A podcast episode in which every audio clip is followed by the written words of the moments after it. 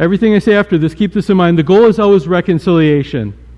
When I say that the goal is always reconciliation, this is important to realize. This means that the goal in all of this is not getting what you want. So, the purpose of, of peacemaking, of negotiation, isn't so that you can use the right techniques to get the best deal that's in your favor. The goal is also not just to get good feelings for yourself out of this, to get relief from uh, tension or anxiety that you have. The goal is reconciliation. And re- what reconciliation means is a repaired relationship. It means peace between two people. That maybe at a time you had a different relationship, it got torn apart because of uh, sin and conflict, and reconciliation is putting that, that back together. This is very important to God. This is very important in God's Word. We know this is important uh, to Jesus himself. In Matthew 5, Jesus says this in verses 23 through 24. He says, If you are offering a gift at the altar, okay, you're in the middle of worship, and there remember that your brother has something against you. It says, Leave your gift there before the altar and go. First be reconciled to your brother then come and offer your gift. It's showing how important this was to Jesus. This is not an afterthought that we're supposed to do, that this uh, takes priority. I think it's also helpful to remember that reconciliation is always the goal, uh, because I think there's some teaching that in recent years has gone on within, within churches that has a big element of truth but sometimes can be taken the wrong way. That sometimes we have been uh, taught that forgiveness is, is about us and our feelings.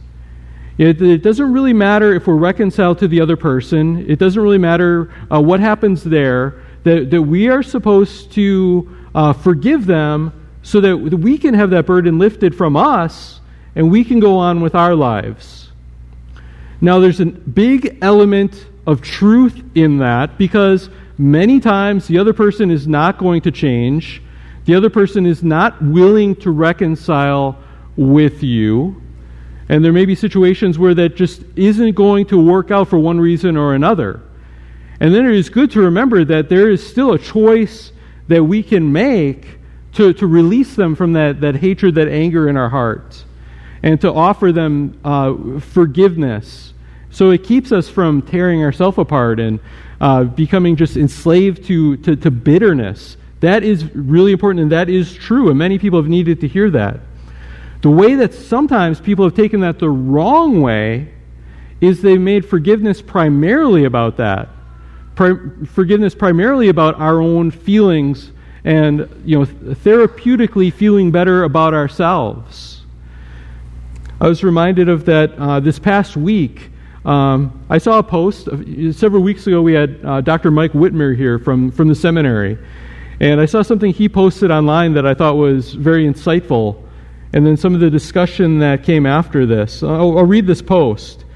He wrote God didn't forgive us so he could move on, free from the power we once had over him.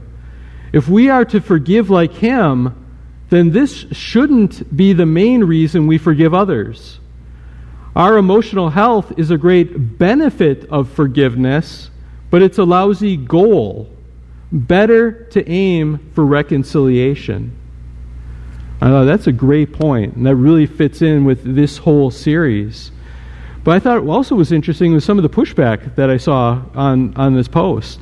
And some of it were people that, some maybe just weren't quite getting the point uh, maybe some that had it so ingrained in them that no, forgiveness is about you feeling better and being released from this bitterness, that they were not quite understanding what he's saying. But also some realizing, you know, well, if reconciliation is all the goal, but sometimes other people won't reconcile. And some people made the good point too. What about situations where somebody is in an abusive relationship? Somebody's been uh, physically abused, sexually abused, Sometimes there's situations where eh, the relationship can't and shouldn't go back to the way it was. And I think that's important to realize And I want to come back and talk to that about that at the end. But the more I thought about it, and I'll, I'll explain why I'm thinking this, I still think reconciliation is always ultimately the goal. So I'm aware of these other situations. I'll come back and tell you why I think still reconciliation is always the goal. Um, and uh, but I'll keep you in suspense until the end. But to realize too that sometimes we can focus on uh, some of the hard cases where oftentimes the majority of the situations that we face isn't dealing with that. The majority of the situations are times where we can, it might be hard, it might be a lot of work, and it might take, you know, uh, more than one little conversation, but we can work things and have real reconciliation with people, um, you know, in this life and sooner than, than we think. But those others, they may be the, the minority, uh, but they are real. And I know that there are uh, situations here, probably many in uh, this room, where some of these uh, situations, when we say reconciliation, that, yeah, you probably shouldn't be going back to that person in the same way. That it, it, it can't and, and shouldn't be the same. So I, I do realize that. So we'll come back to that. But reconciliation is always important, one, with you between people, especially if it's between two believers. We're definitely called to reconcile. But even more, reconciliation is always and even more important between people and the Lord. And as Christians, we're called to be God's agents of reconciliation, ambassadors of reconciliation. We're supposed to be about the business of helping this happen. Yeah, both between people, but ultimately between people and the Lord. Let me read to you from 2 Corinthians. This is chapter 5, 17 through 21. You're going to notice the word, word reconciled or reconciliation more than once in what I'm going to read here. 2 Corinthians chapter 5, starting verse 17. Therefore, if anyone is in Christ, he is a new creation. You're a new creation once you trust Christ. The old has passed away. Behold, the new has come. All of this is from God, who through Christ reconciled us to himself and gave us the ministry of reconciliation. That is, in Christ, God was reconciling the world to himself, not counting their trespasses against them, and entrusting to us the message of reconciliation. Therefore, we are ambassadors for Christ. Christian, if you follow Christ, if you're a new creation, you are also an ambassador of Christ for this. Therefore, we are ambassadors for Christ, God making his appeal through us. We implore you, on behalf of Christ, be reconciled to God. For our sake, he made him to be sin who knew no sin, so that in him we might become the righteousness of God. I mean, that's the message of the gospel, this message of reconciliation. And all of this is founded on this message that we worship a reconciling God who took initiative to do this at great cost to himself.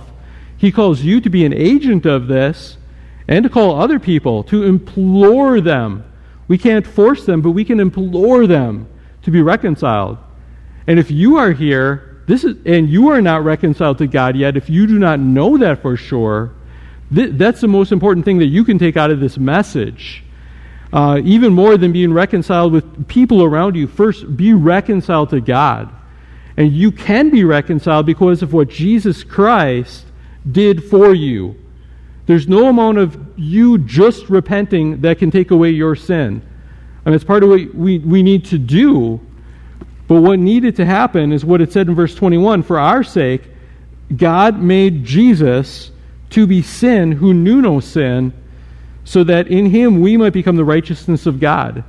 The way that you can be reconciled to God, Christian, the way that you were reconciled to God is because Jesus, who was innocent, took your sin upon himself when he went to the cross. So that in trusting in him, now you're reconciled because Jesus paid the debt that you could never, ever, ever pay.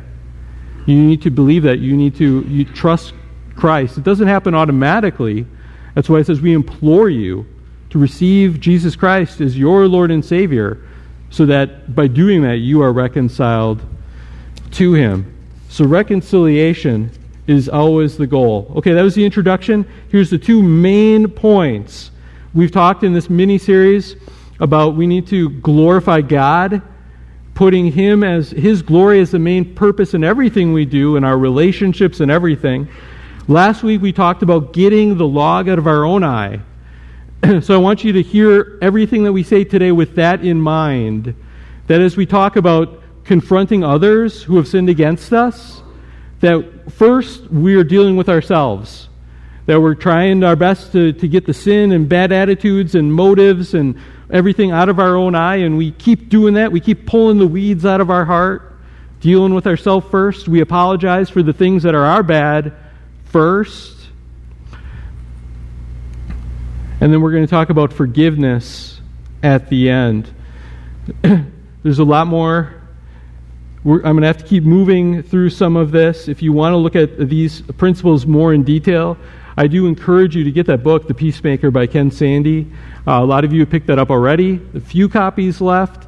Uh, if you if you don't get one and you still want one, let us know and we can maybe uh, order some more. But this is kind of my attempt to summarize a lot of the material that is uh, in those books.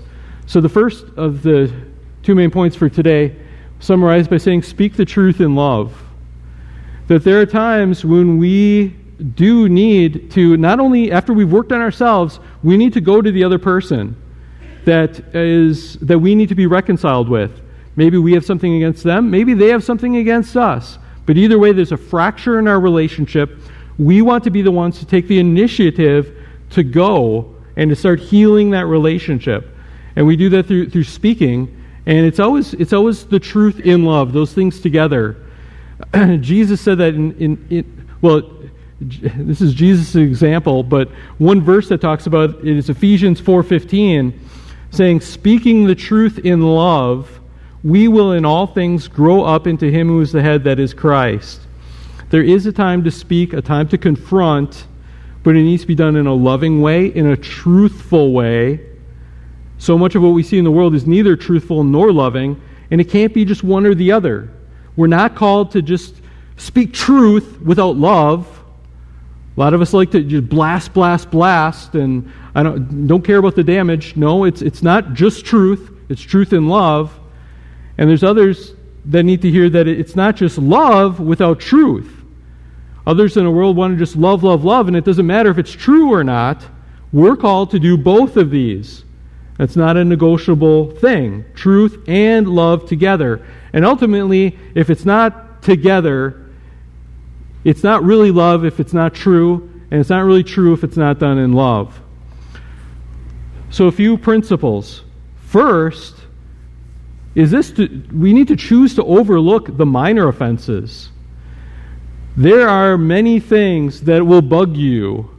There are many things that you could have drive you crazy, and maybe they are real wrongs against you.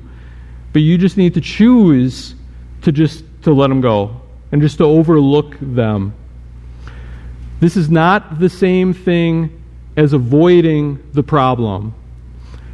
And this is biblical. Proverbs 19:11 says, "Good sense makes one slow to anger, and it is his glory to overlook an offense."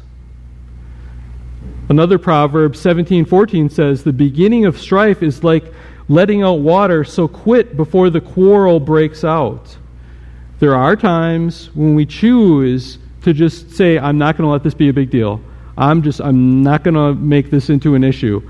It doesn't mean that you file it away in like some, you know, vault of bitterness, making it a list. It means that you're actually choosing to say, I'm, I'm just letting this go.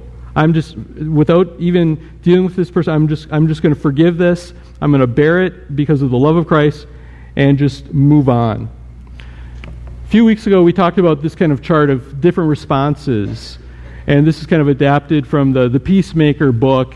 And I think it's helpful to remember this that there's the, the peacemaking responses that are on top. That's the ones we want to aim for. In different books that they have, it, they list these kind of differently.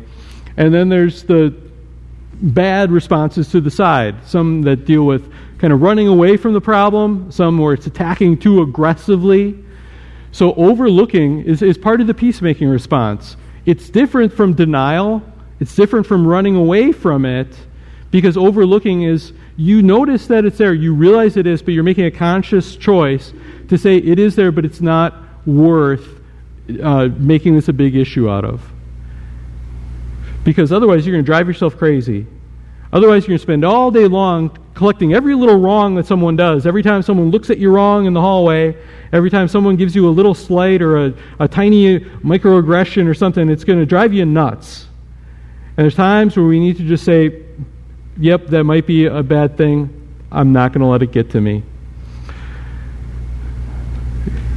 Ken Sande gives this advice. He says, Consider overlooking an offense if the following two conditions are met.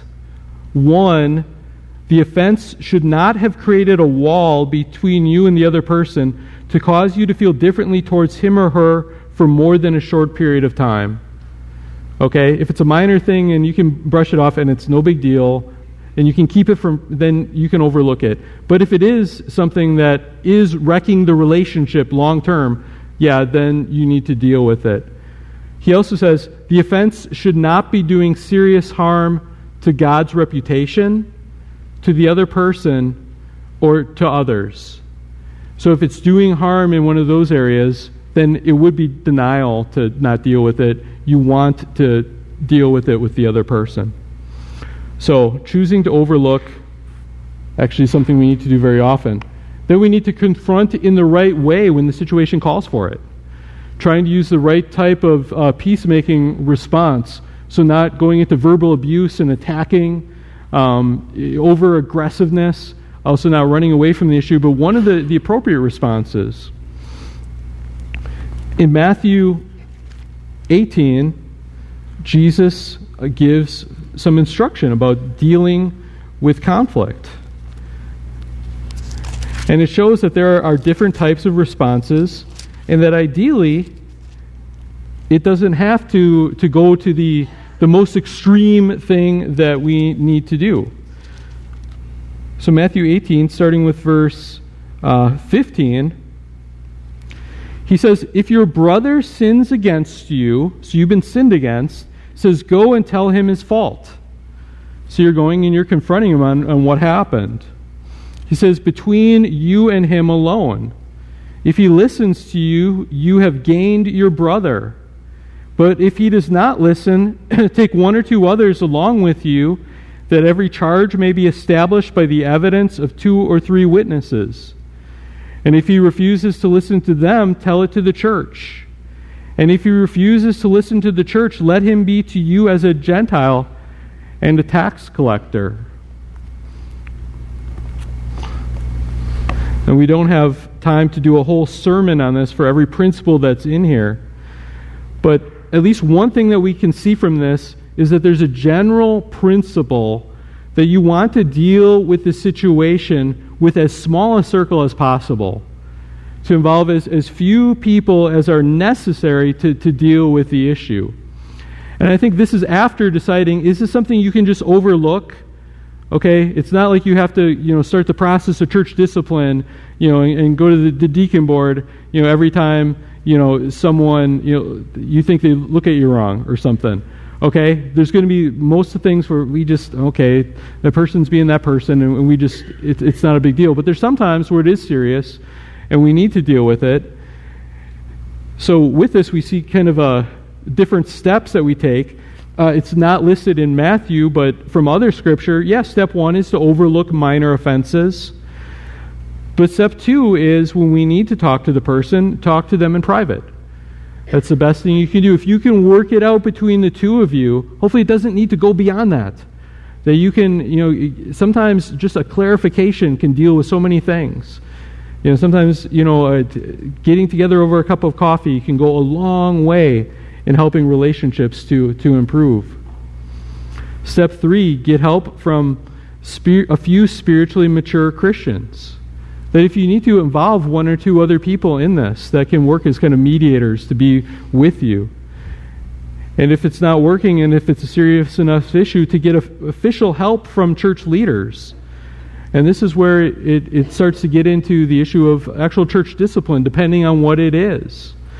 That um, it might be in getting help from church leaders, you know, informally, where we sit down with you and work through things. Depending on what it is, it might be something where there's official church discipline that happens. Someone is acting, if they're brother and sister in Christ, this would be between between Christians.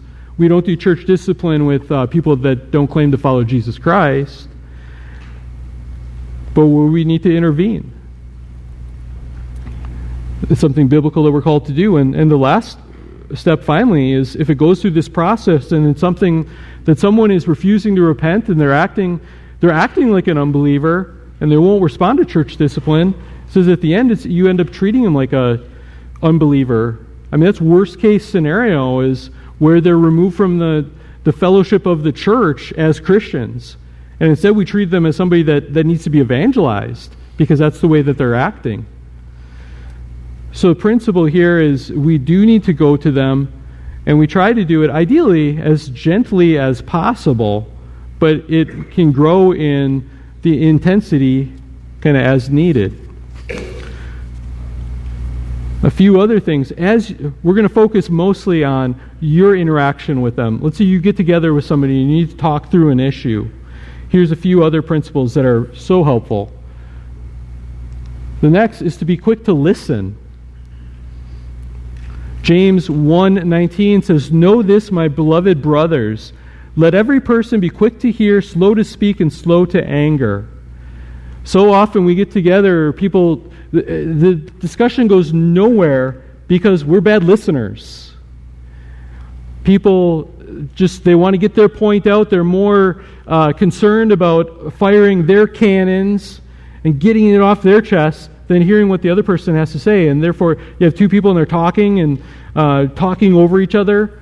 Or ever have this happen where the other person is telling you their issue, but instead of actually listening to them, you're just thinking about what your response is going to be. You're gearing up for your comeback. Here's where you're wrong. Here's where I'm going to get you. And instead of actually listen, trying to hear their point of view and hear what they have to say. As Christians, being quick to listen means at first we're trying to understand where they're coming from. And you realize when we do that and the other person realizes we're trying to do that, that will help gain you a hearing with them so that they're more likely to listen to you if you're showing that you're willing to really do the work of trying to understand them. So, this is a huge skill to develop listening it means waiting, not jumping to premature conclusions. It means disciplining yourself not to, to interrupt them while they're speaking, to, to let them continue to get their thought across. It means being attentive. It means that we're, we're not just you know, looking around, we're not uh, rehearsing our response while the other person is still talking. You realize that the human mind, we can think, they say we can think about four times faster than talk. Okay? So that means the tendency that you're going to have is to rush ahead and you're working on your response while they're still getting their, uh, they're still talking and getting their point across. So sometimes we need to, to focus on them and focus on hearing, and then we develop our response. Yeah, if you need time to do that, you know, let them say their piece and then say, okay, give me a moment here to collect my thoughts and respond to you. That, that's okay.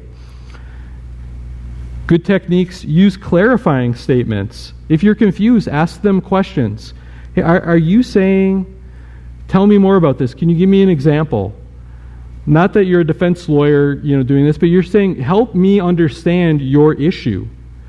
And that'll go a long way if they realize that you, you are genuinely trying to understand this.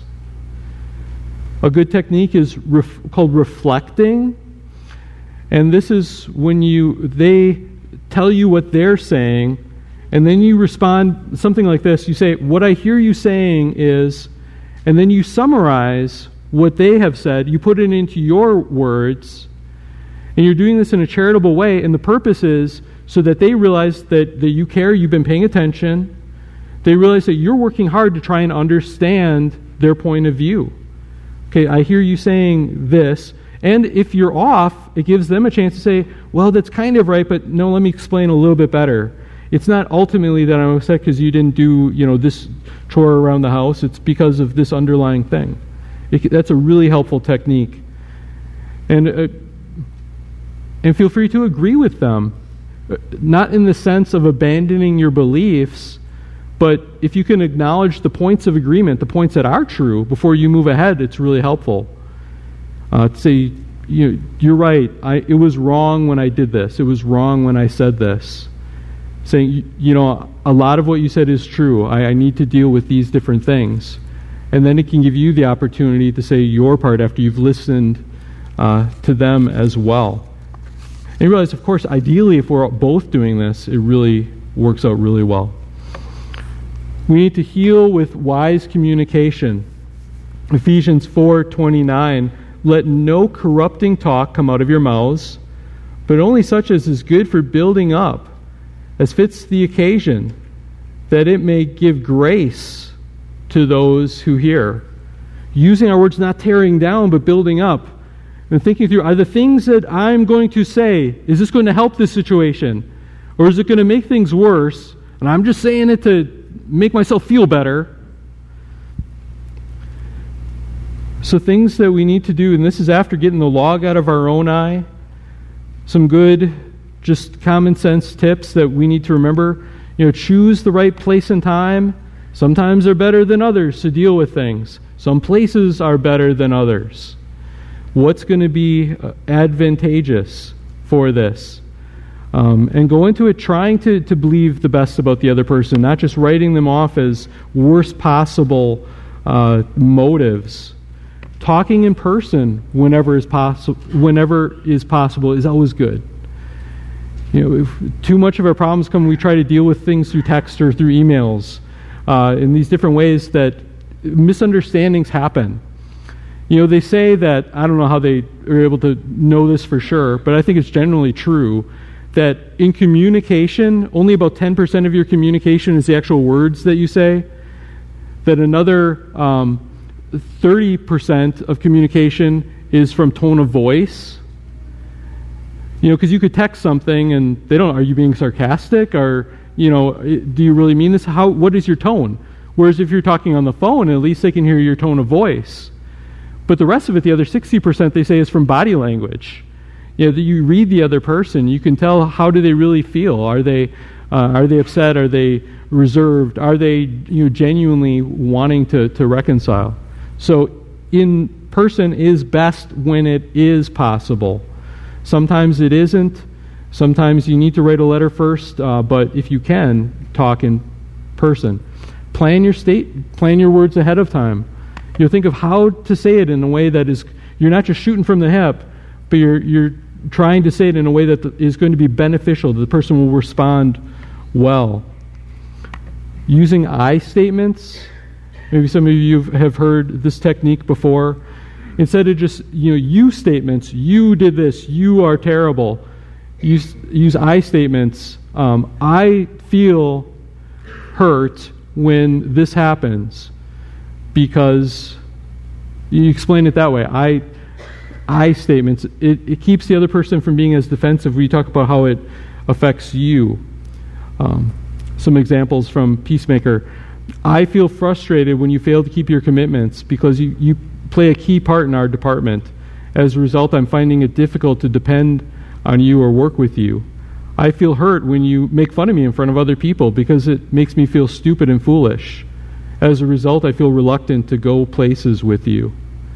It's just a way to uh, do it. Watch your tone, watch your body language.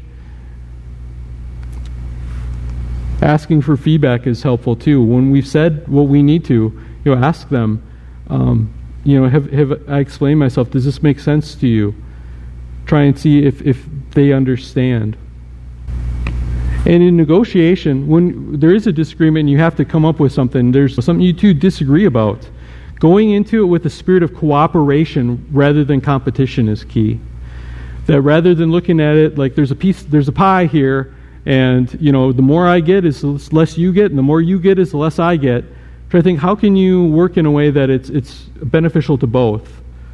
The Bible tells us to do this. Philippians 2 4. Let each of you look not only to his own interests, but also the interests of others.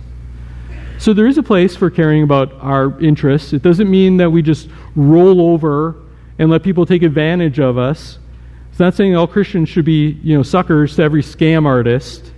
You know, so when the deposed king of, you know, Nigeria's son sends you that email for your bank account, you know, we're, we're, we're not being, you know, foolish here. Uh, but at the same time, you know, in a, in a real relationship, you know, we are trying to see what is their interest, what is going to be good for them. Uh, to sometimes it means thinking through this, trying to work to understand what is their genuine interest and how can you work for a creative solution that will be good for, for both of you. And that can take wisdom and that can take work. Second part of this message is then First part, speaking the truth in love, but then forgiving. Because there's times where, ideally, yeah, someone responds in a way that they, they've repented, they've changed, and we need to be ready and eager and willing to forgive. Because as Christians, we are forgiven people. And therefore, we need to be like the most forgiving people there are because we realize how much we have been forgiven. Ephesians says, Be kind and compassionate to one another, forgiving each other just as the Lord forgave you. Ephesians 4:32. So we th- think of this making the choice to forgive. That the, forgiveness is a decision of the will. It's not a feeling. It's not you sit around until you feel like forgiving them. You can decide to forgive even when you still feel like not forgiving them. It's not just forgetting either. Okay, forgiving someone doesn't mean that somehow you're able to take some kind of uh, you know magic potion and you don't actually remember. Um, that's just forgetting is not bad memory. That would be impossible to really do that. In Scripture, when it talks about God not remembering our sins, it doesn't mean that God stops knowing everything. Okay, Isaiah 43 25 says, I am he who blots out your transgressions for my own sake, and I will not remember your sins. Okay, God says that.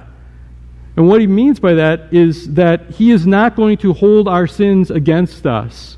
He's not going to remember them in the sense that he holds them against us.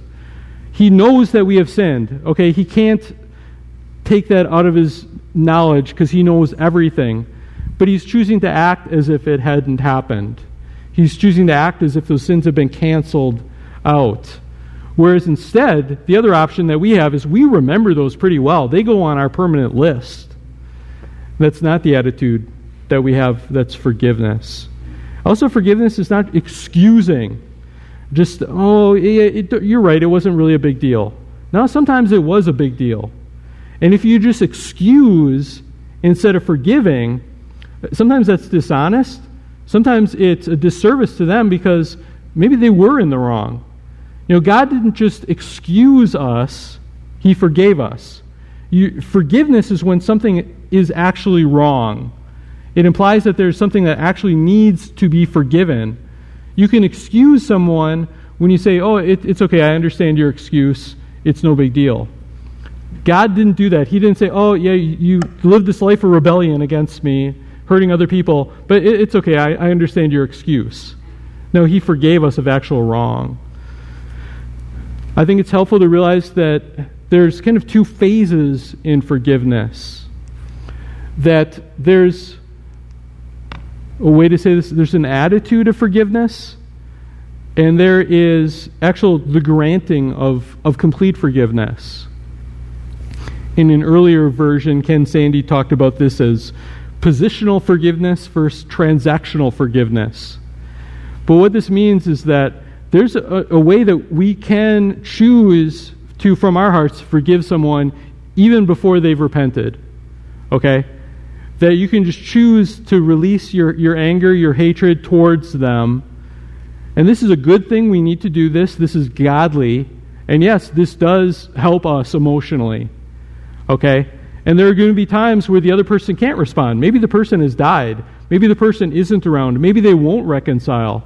But we can still always do this attitude of forgiveness. This is unconditional. There's nothing the other person needs to do. Sande says positional forgiveness is an unconditional commitment that you make to God to strive to maintain a loving and merciful attitude towards someone who has offended you. Whereas the granting of forgiveness completion, that does require repentance on their part. It does require them to, to, to come around. For there to be this full forgiveness. In Luke 17, 3 through 4, it says, Pay attention to yourselves. If your brother sins, rebuke him. If he repents, forgive him. And if he sins against you seven times in a day and turns to you seven times saying, I repent, you must forgive him. Of course, I think it assumes that this is, this is a genuine repentance, not just lip service. So you see this full repentance, that, that, this full forgiveness that comes when the other person does repent, when they do have this change of heart. So there's an attitude that we can give them, but it's, it's not going to be this full repaired relationship unless the other person does have a change of heart and they do, they do repent. But we can't control that. But you can control the attitude that you have. You can tr- control that offer of forgiveness and that giving up of our, our desire to, to hold them accountable to the, the hatred and anger in our heart. Getting near the end here, Ken Sande talks about what he calls four promises of forgiveness. I'm going to give you these. I think these are, these are helpful. He says, I will not think about this incident. I will not bring up this incident again to use it against you. I will not talk to others about this incident, and I will not allow this incident to stand between us or to hinder our personal relationship.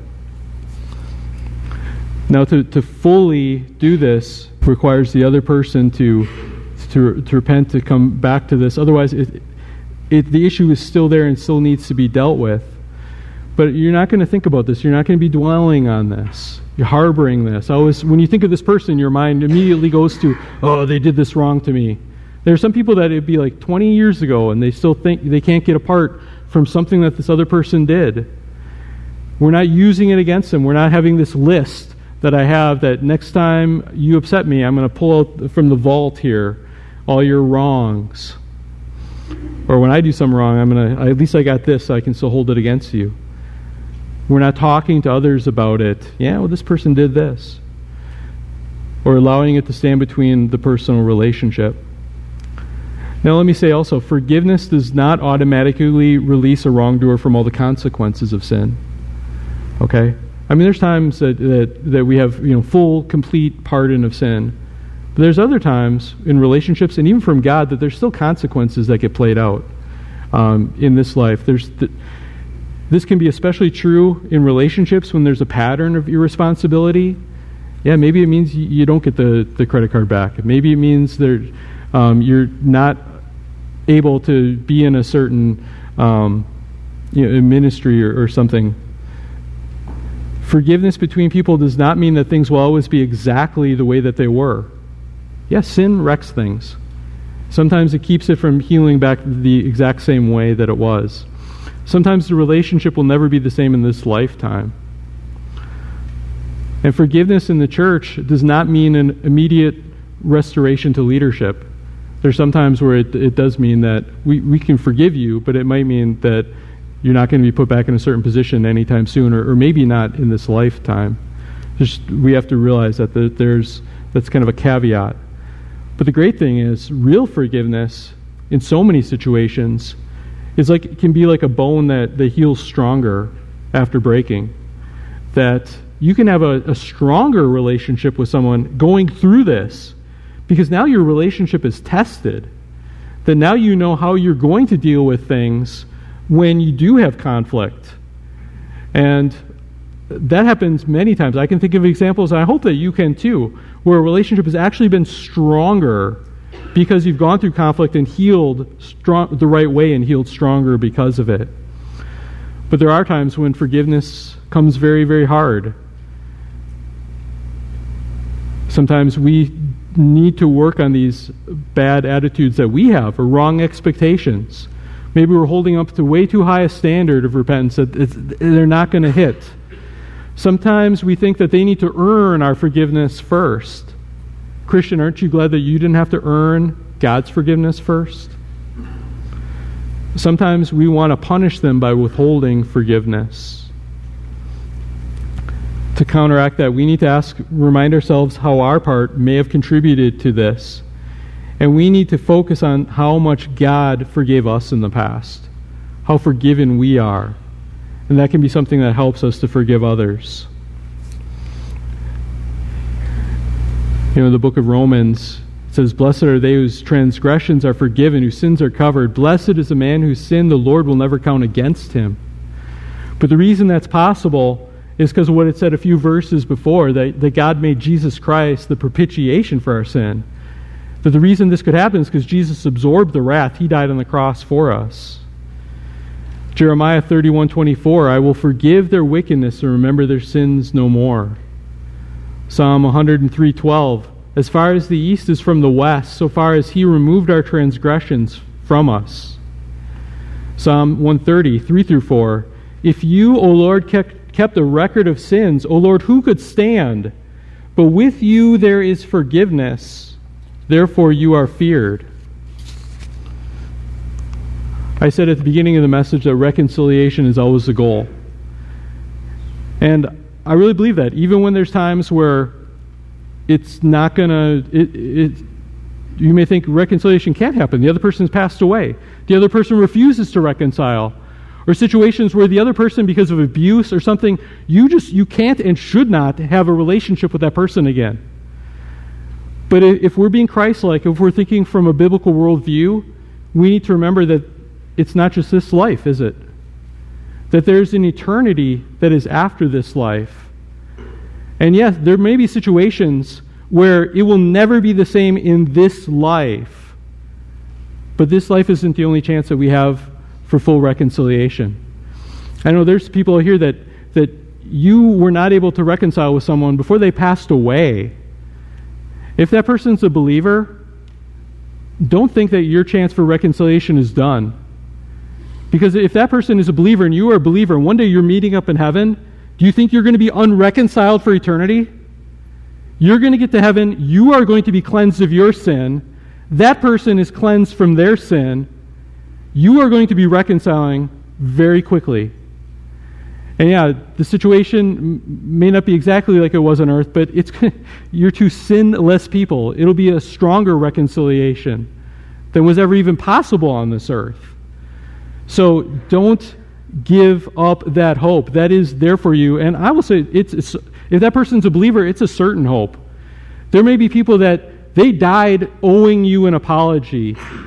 You know what? You're going to get that apology from a pure heart one day from that person in heaven if they are a believer.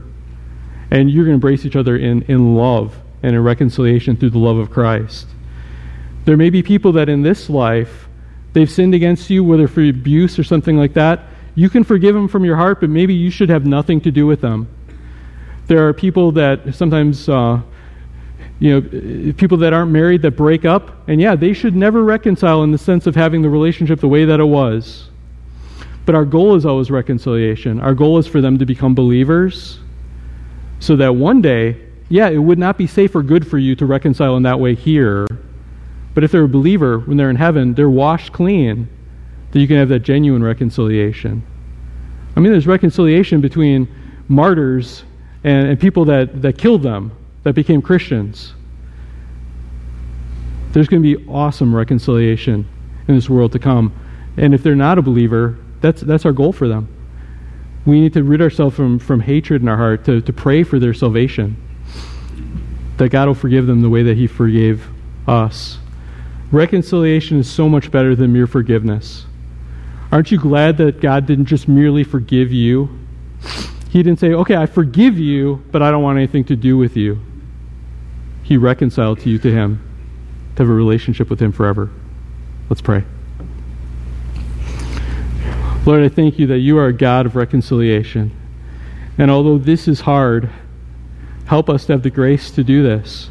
It was, it was hard for the Father to give the Son. It was hard for the Son to come down and experience what he experienced. From human way of speaking, it was hard, but it was you did it because of your love and because of your grace. Make us like you.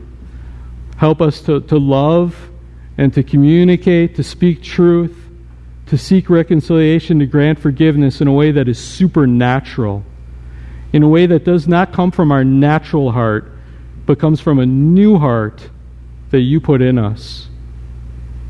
May you, our God of reconciliation, be with us in this, and may you receive all the glory. In Christ's name we pray. Amen.